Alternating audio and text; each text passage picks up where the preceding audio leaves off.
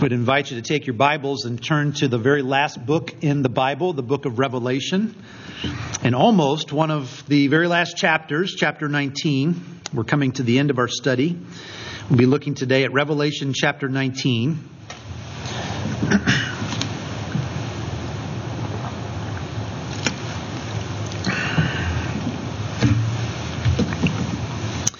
I've had folks asking me what we were going to be speaking about in the midst of the crisis that's going on.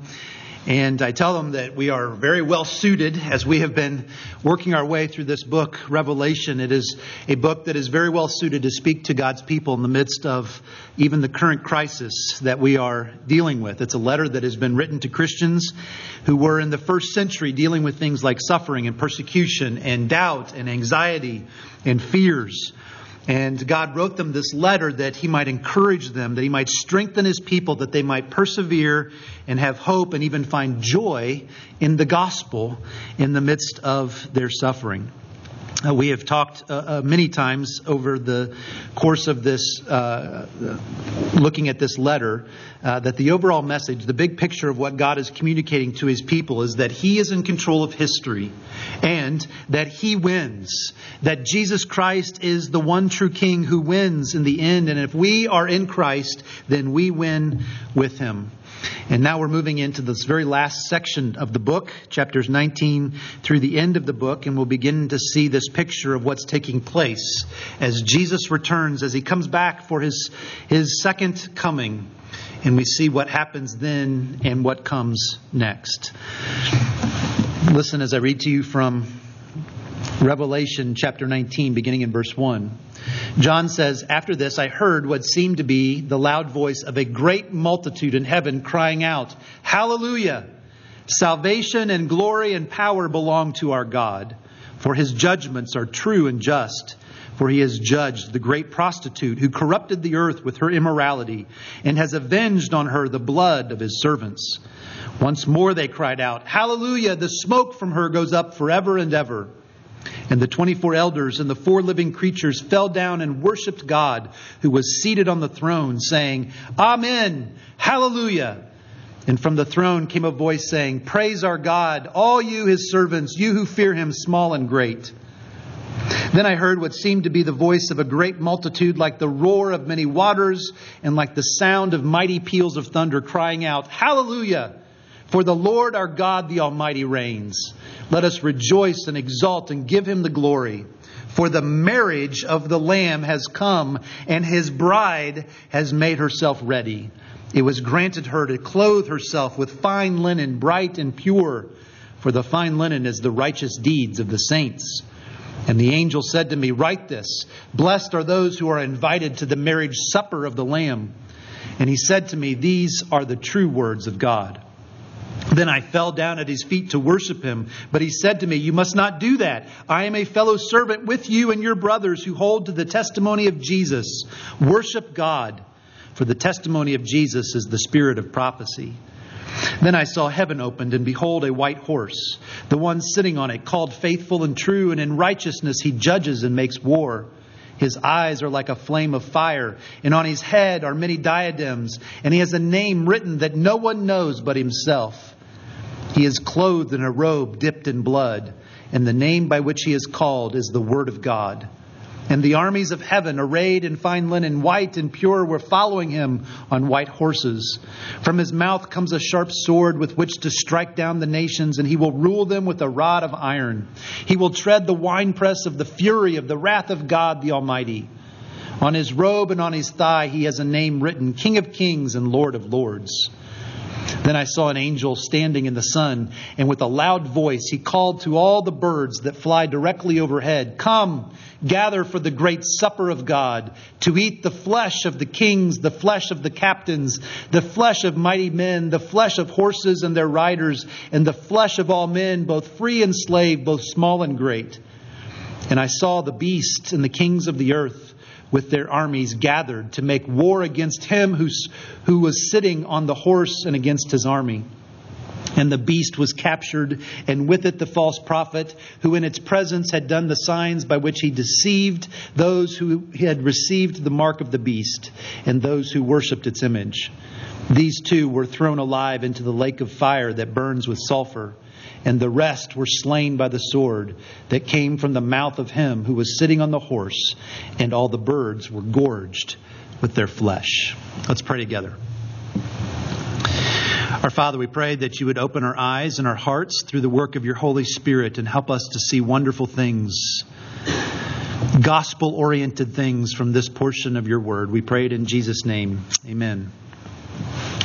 Well, if you spend very much time reading the Bible, then you will see one of the things that shows up quite often throughout the Bible, both the Old Testament and the New Testament, are references to food, particularly uh, feasts and celebrations that are oriented around food. We see it in the very earliest chapters of the Bible. In Genesis, we see that Adam and Eve had the ability to feast on any number of trees in the garden that were given to them to do so. But we also see that they chose to disobey God and they feasted from the tree by which they were not supposed to eat and the impact that that caused. We see uh, food and feasting taking place throughout the Old Testament as we see Old Testament Israel being given very, various feasts and festivals uh, that they might orient their lives and uh, their understanding of who God is. Uh, we see the Passover feast in recognition and remembrance of God saving his people out of Egypt. In Jesus' ministry, we see over and over again he is eating with people, eating with sinners. He is actually accused of eating with sinners because of how important having those feasts, those meals together were. Jesus gathers his disciples together before he goes to the cross and he has a meal with them. He has a feast. It's called the Lord's Supper that is being used by God's people throughout church history to continue to remind us of the gospel and to feed us spiritually and nourish us spiritually. And then we also have throughout the Bible these references to a feast that will take place in heaven. So we see feasts that play an important role in the way that God relates to all people, and especially the way that God relates to his covenant people. And as we come here to the end of Revelation, toward the end of Revelation, chapter 19, we read about that ultimate feast, the marriage supper of the Lamb. Actually, here in Revelation 19, we see two different feasts that are mentioned. There is the marriage supper of the Lamb, but there's also this one that is called the Great Supper of God. One is a celebration in glory for all of God's people, the other, a horrific nightmare that leads to eternal damnation. And here's the thing every single human being who has ever lived will be at one feast or the other. So, what I want us to do today is to look at these two feasts and then to consider uh, what difference they make for us in our lives. So, first of all, the wedding feast. We see that in verses 6 through 10. John says he heard what seemed to be the voice of a great multitude, like the roar of many waters, like the sound of mighty peals of thunder, crying out, Hallelujah, for the Lord our God, the Almighty reigns. Let us rejoice and exult and give him the glory, for the marriage of the Lamb has come, and his bride has made herself ready. It was granted her to clothe herself with pure with fine linen, bright and pure.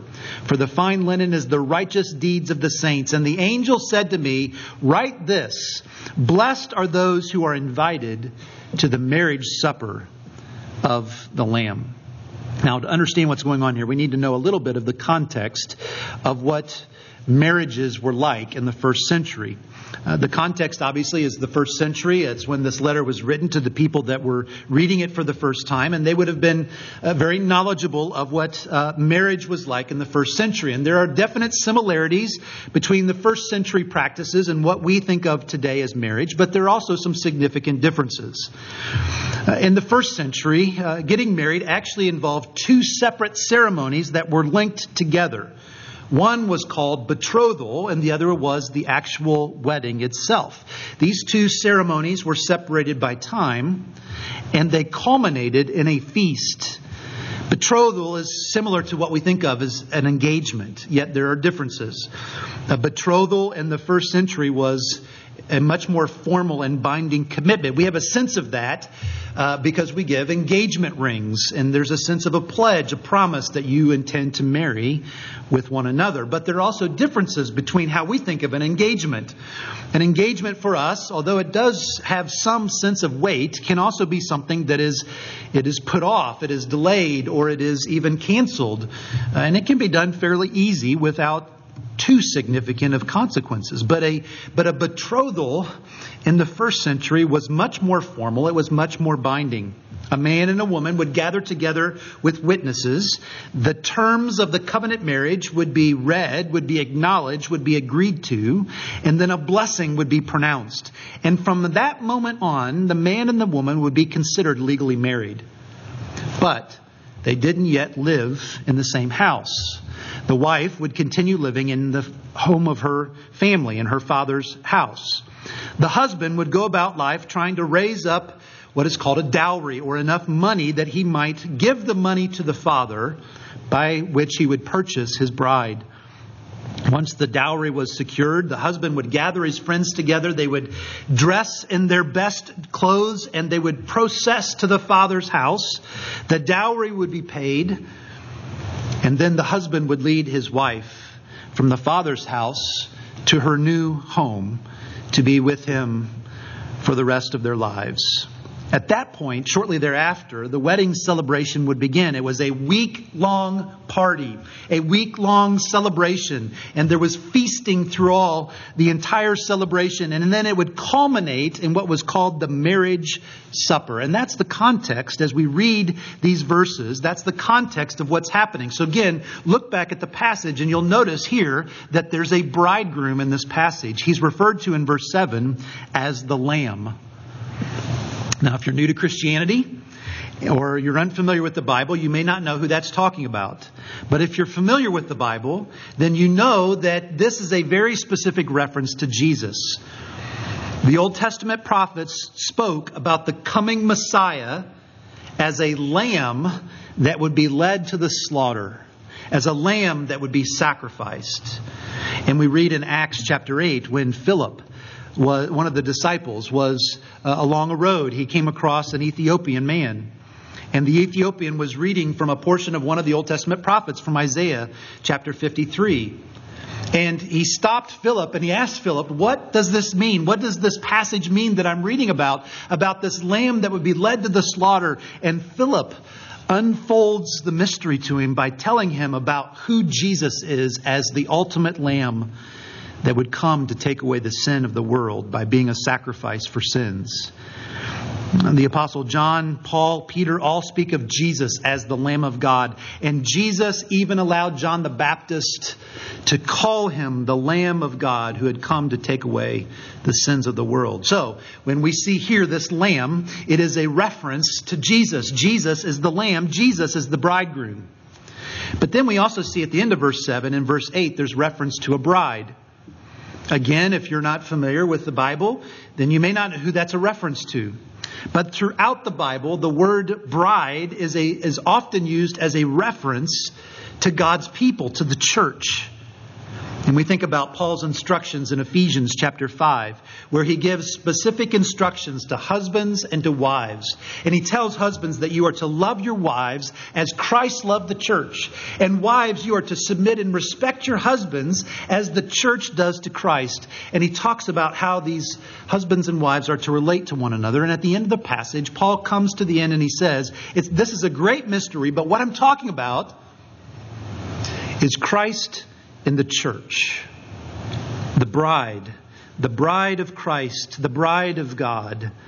It is God's people. It's a very common way that God spoke throughout the Old Testament. We even saw that earlier in our assurance of grace from Isaiah and from Hosea.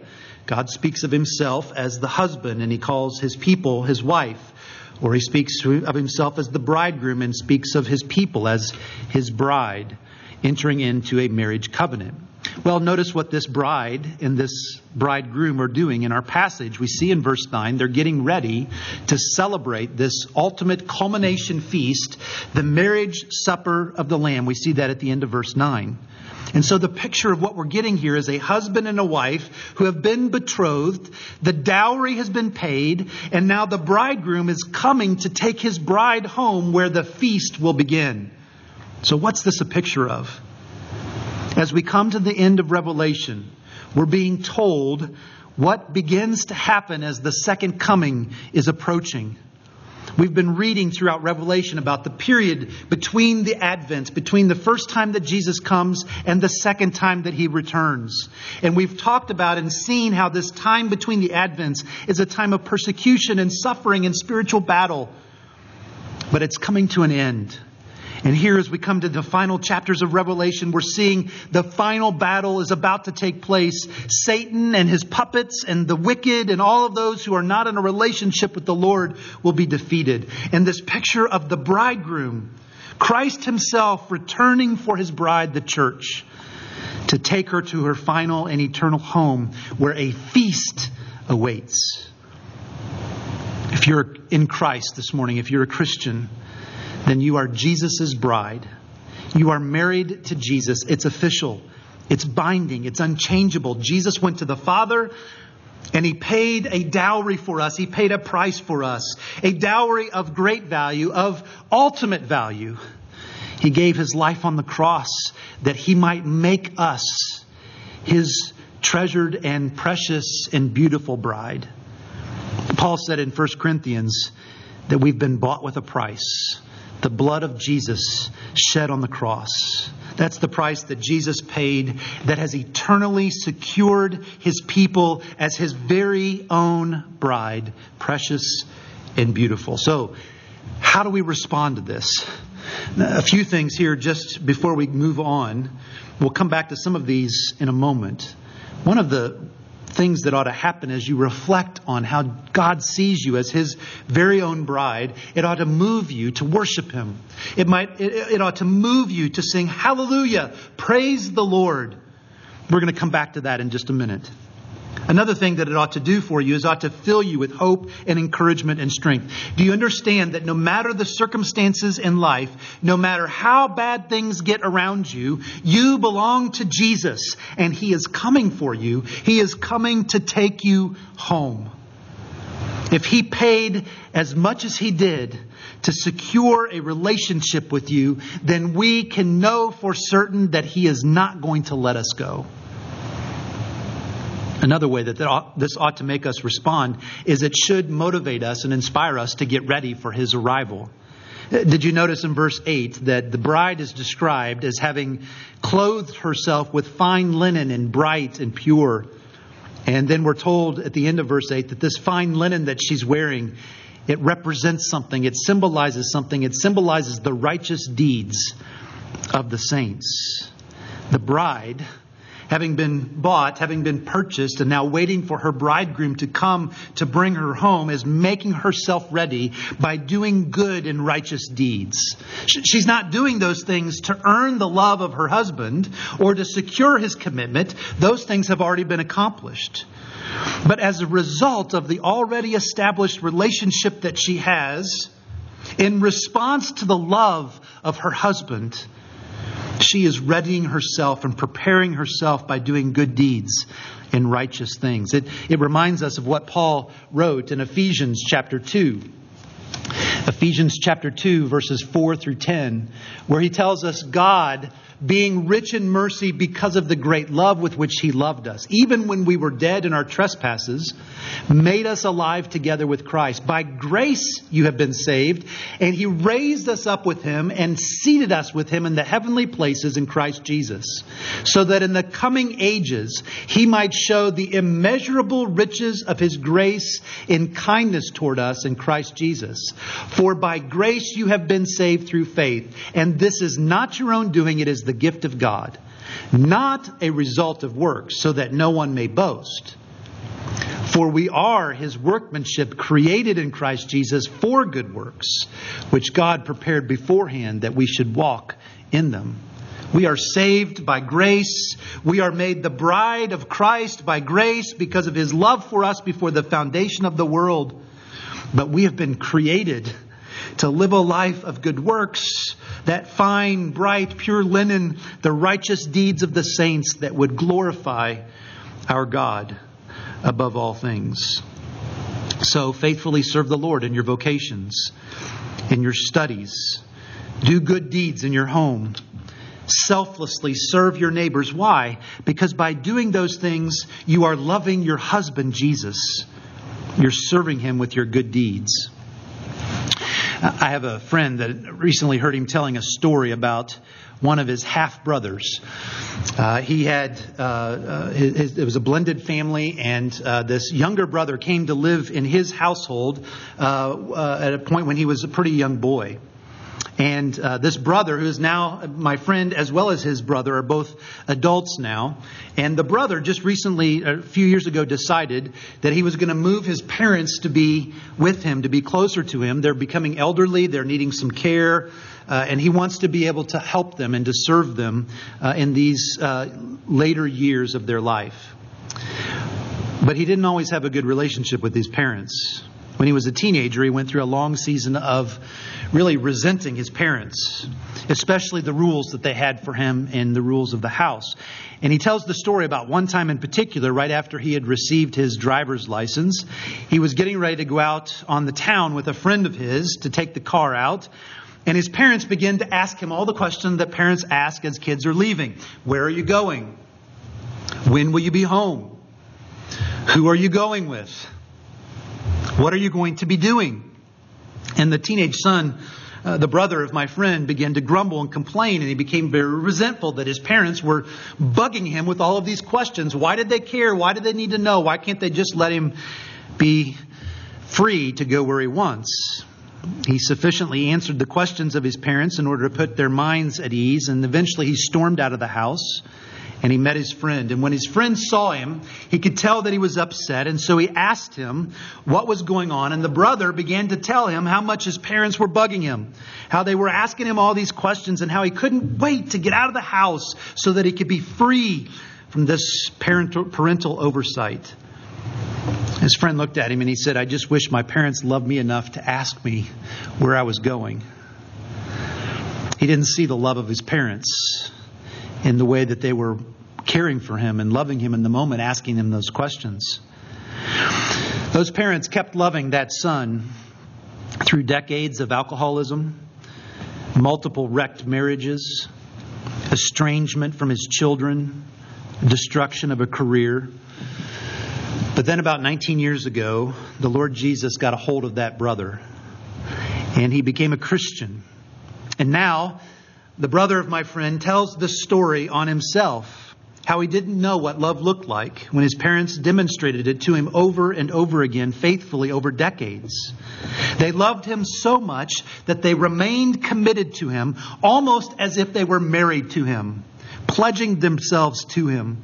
And all those years later, now he wanted to move his parents next to him so that he could take care of them with almost worshipful care. He's loving them and serving them and caring for them because they loved and served and cared for Him first. And the Bible tells us that while we were still sinners, Jesus loved us and died for us, paying the ultimate price to make us His bride. And that ought to move us. It ought to move us to love and to worship and to serve Him in everything that we do. And it ought to fill us with hope and strength and encouragement to make it through even though even through the most difficult of days. But that's not the only feast that's described here in Revelation 19. We, we see another feast that is described here in verses 11 through 21. It's not a wedding feast, it's not a marriage feast, it's a funeral feast. In the next part of the vision that John sees in verse 11, he says he saw heaven opened, and behold, a white horse. The one sitting on it called faithful and true and in righteousness he judges and makes war. As we're going to see here in just a moment, he describes this warrior that's on this horse. And the way that he is described and the names by which he is called will make it easy for us to know who he's talking about, who he sees. How is he described? Well, look at verse 12. He has eyes like flames of fire, eyes that pierce, eyes that are all seeing, eyes that have nothing that can be hid from them. Also in verse 12, we're told that he has many diadems or crowns on his head. It's a great contrast with what we saw several chapters ago with the dragon who represents Satan and the beast, one of his puppets, who had seven crowns and ten crowns on their head. But here we see this one has many crowns, far exceeding the crowns of the dragon and the beast. Verse 13 tells us that his robe is dipped in blood. It's the blood of his defeated enemies, showing that he alone is victorious. In verse 14, we read that he has armies at his disposal, armies that follow his lead. In verse 15, we read that he has a sharp sword that comes from his mouth and he rules with an iron rod. This is one who is all powerful and who is sovereign. And we also read that he's ready to tread the winepress of the fury of the wrath of God Almighty. That's how he's described, but look at how he is called. He's called in verse 11 faithful and true judges in righteousness. This is the faithful one. This is the one who is truth, the one who is just and righteous. At the end of verse 12, we read that he has a name that is written, a name that is written, but that nobody knows except for himself. Again, symbolizing his sovereign power. He reveals his name to whom he wants to reveal his name. At the end of verse 13, he has the name, the Word of God, and reminds us of the beginning of John's Gospel the same John that wrote Revelation, where he said, In the beginning was the Word, and the Word was with God, and the Word was God, and the Word came into the world and dwelled with us. And then we read that on his robe and on his thigh, another name was written King of Kings Lord of Lords. There's no question who John is seeing here as the warrior on the white horse. This is King Jesus, the greatest warrior, and notice he is poised to go to war. The war actually happens very quickly. Look at verses 19 and following. I saw the beast and the kings of the earth with their armies gathered to make war against him who was sitting on the horse and against the army. Now, that verse is pregnant. I mean, think about all that has been leading up to that one verse where we now see the armies of Satan and the armies of God, the armies of evil and the armies of good about ready to take place, squaring off with one another. And then we read verse 20. And the beast was captured, and with it the false prophet which he deceived those who had received the mark of the beast and those who worshipped its image. These two were thrown alive into the lake of fire that burns with sulfur, and the rest were slain by the sword that came from the mouth of him who was sitting on the horse. And all the birds were gorged with their flesh. The war does not last very long. The battle begins and is over in two verses. After all that we've been reading in Revelation, we come to the great battle, and in two verses, it's over. In fact, just in the beginning of one verse, where the beast and his minions are captured and thrown into the lake of sulfur. It doesn't take very long for this battle because there's no contests for King Jesus and his followers. The defeat is very fast, but notice the defeat is also very definitive. We get this gruesome, horrific picture of this feast, this funeral feast that takes place in verse 17 and following. I saw an angel standing in the sun, and with a loud voice he called to all the birds that fly directly overhead Come, gather for the great supper of God. To eat the flesh of the kings, the flesh of captains, the flesh of mighty men, the flesh of horses and the riders, the flesh of all men, both free and slave, both small and great. This this gruesome, horrific, grotesque picture of this funeral, this death feast. And it's symbolizing for us the defeat of Satan, the defeat of his demonic followers, the defeat of all those who would oppose King Jesus. And notice it is final, it is complete. There is no coming back from this defeat. After all, that's why it says in verse 3 all of heaven sang a hallelujah because the smoke of the defeat of those who oppose the one true God goes up forever and ever. So, what do we do with all of this? What do we do with Revelation 19? Well, three things that I want you to think about as we leave today, or as I leave today. You're not leaving, you're in your homes already. The first is a question Which feast are you going to? Everyone goes to one of these feasts or the other. There are no exceptions. When Jesus returns, it's too late to accept the invitation. Only those who are in a relationship with King Jesus will go with him to this incredible marriage feast of the Lamb that we read about in the beginning part of the passage. Everybody else will go with Satan and his followers into eternal demise, into this eternal funeral feast that we read about in the second half of the passage. The entire book of Revelation has been giving us a picture of these two sides, two cities, the city of the heavenly Jerusalem and the city of Babylon. Two forces, the forces of good and the forces of evil.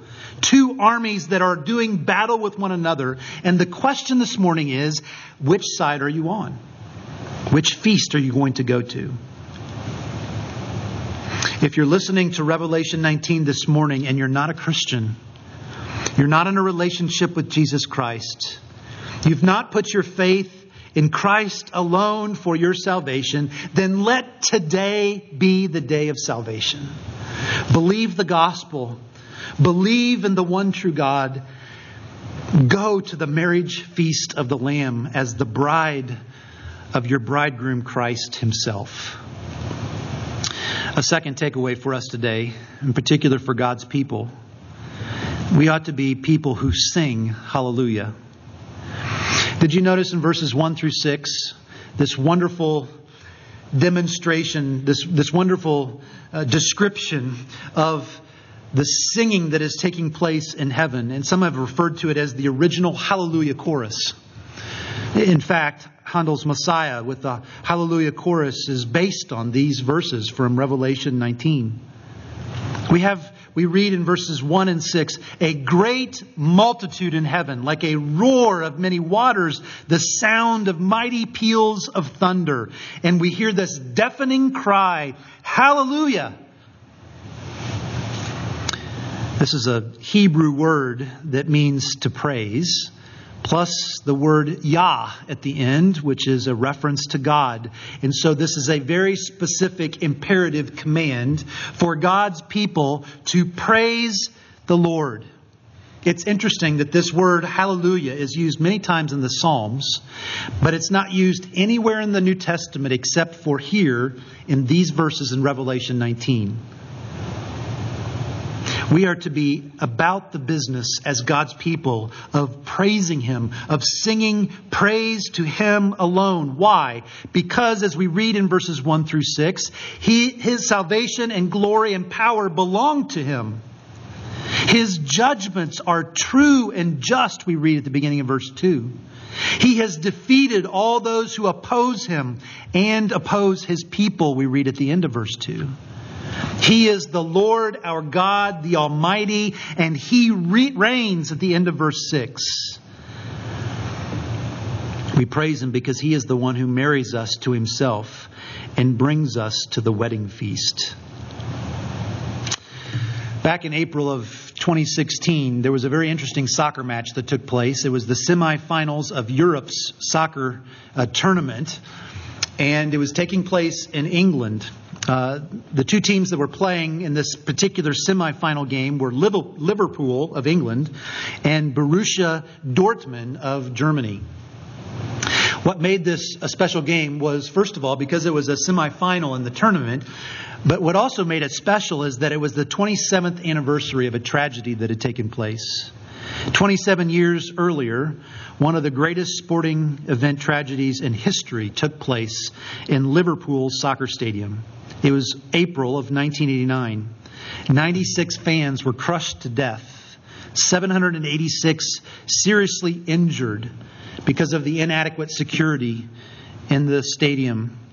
Afterward, in the days and the weeks afterward, the security officers blamed the Liverpool fans, saying that they were uneducated and unruly and it was all their fault. And it became a dark cloud that hung over Liverpool for 27 years. And then in 2016, the 96 victims that were killed were exonerated, and the security personnel were held accountable and brought to justice. So, at this 27th anniversary game that was taking place in Liverpool in 2016, at this semifinal game against this German team, the stadium entirely filled with red, the official cover color of, of the Liverpool team. And people were holding up signs around the stadium that said justice for the 96.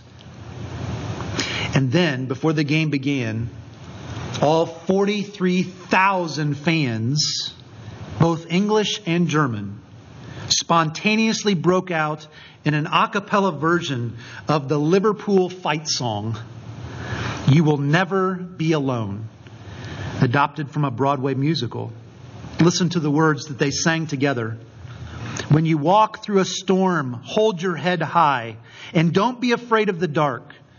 At the end of the storm, there is a golden sky and the sweet silver song of a lark. Walk on through the wind, walk on through the rain. Though your dreams be tossed and blown, Walk on. Walk on with hope in your heart because you'll never walk alone. You'll never walk alone. Walk on, walk on with hope in your heart, and you'll never walk alone. You'll never walk alone. 43,000 fans screaming the words almost in a deafening sound but it was only 43,000. Can you imagine the multitude in heaven that John is telling us about here in Revelation 19 as they hear Jesus say to them, You will never walk alone. I am with you. My rod and my staff, they will comfort you because you are my own.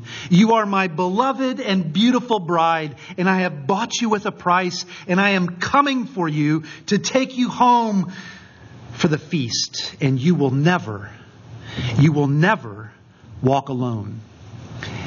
And at the truth of those words, a great multitude in heaven breaks out with Hallelujah! Salvation and glory and power belong to our God. You might be wondering if these days that we're living in right now, with the chaos and the uncertainty, is this an appropriate time to praise the Lord? In the midst of the health crisis, in the midst of the economic crisis we're facing, is this the time that we should be raising our voices in praise to the one true God? And the answer is, of course it is. Our praise of the Lord God Almighty is never contingent on our life circumstances. Our praise is based on who God is and what He has done in His creation and what He has done in His work of redemption. Our praise is because his salvation is by grace alone in the bridegroom Jesus alone. So, in response, we ought to be praising him with our worship. We ought to be praising him with our words. We ought to be praising him in our actions. We ought to be praising him in both love and in service. Now is the time for us to be praising the Lord because every moment is the time for us to be praising the Lord. One last takeaway for us this morning. Notice in verses 1 and 2 that our God reveals himself as the God of justice and truth. After this, I heard, John says, what seemed to be a loud, a loud voice of a great multitude in heaven crying out, Hallelujah! Salvation and glory and power belong to our God, for his judgments are true and just. There is for all who have experienced injustice in this world, who have been wronged in this world, there is hope. There is the message of hope that God is the God of truth and the God of justice. And that a day is coming It may not be in this life, but a day is coming when God's justice will be extended throughout the universe. When injustices and oppression and suffering and wrongdoing will all become undone and made right. And so that ought to bring us peace and hope. That even if I don't get to see and experience justice and righteousness brought against those who have oppressed me, and against those who oppress God's people around the world, even if my efforts to bring justice fail in this life, I know with certainty that a day is coming when God is going to take care of it. And so that enables me to do things like the Bible says to love my enemies, to not seek revenge, but to trust in the God whose judgments are true and just. Let's pray together.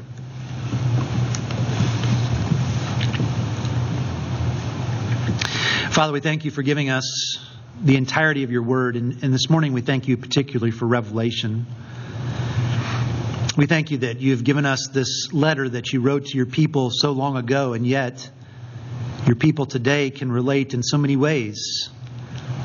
And so, Father, we pray that you would take your word and by the work of your Spirit, you would press it into us, press it into our hearts and our minds, shape us by what your word says that we might be people that would join not only our voices together as a church family, but with our brothers and sisters around the world, and we would sing hallelujah to you.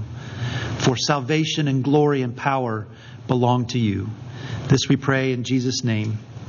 Amen.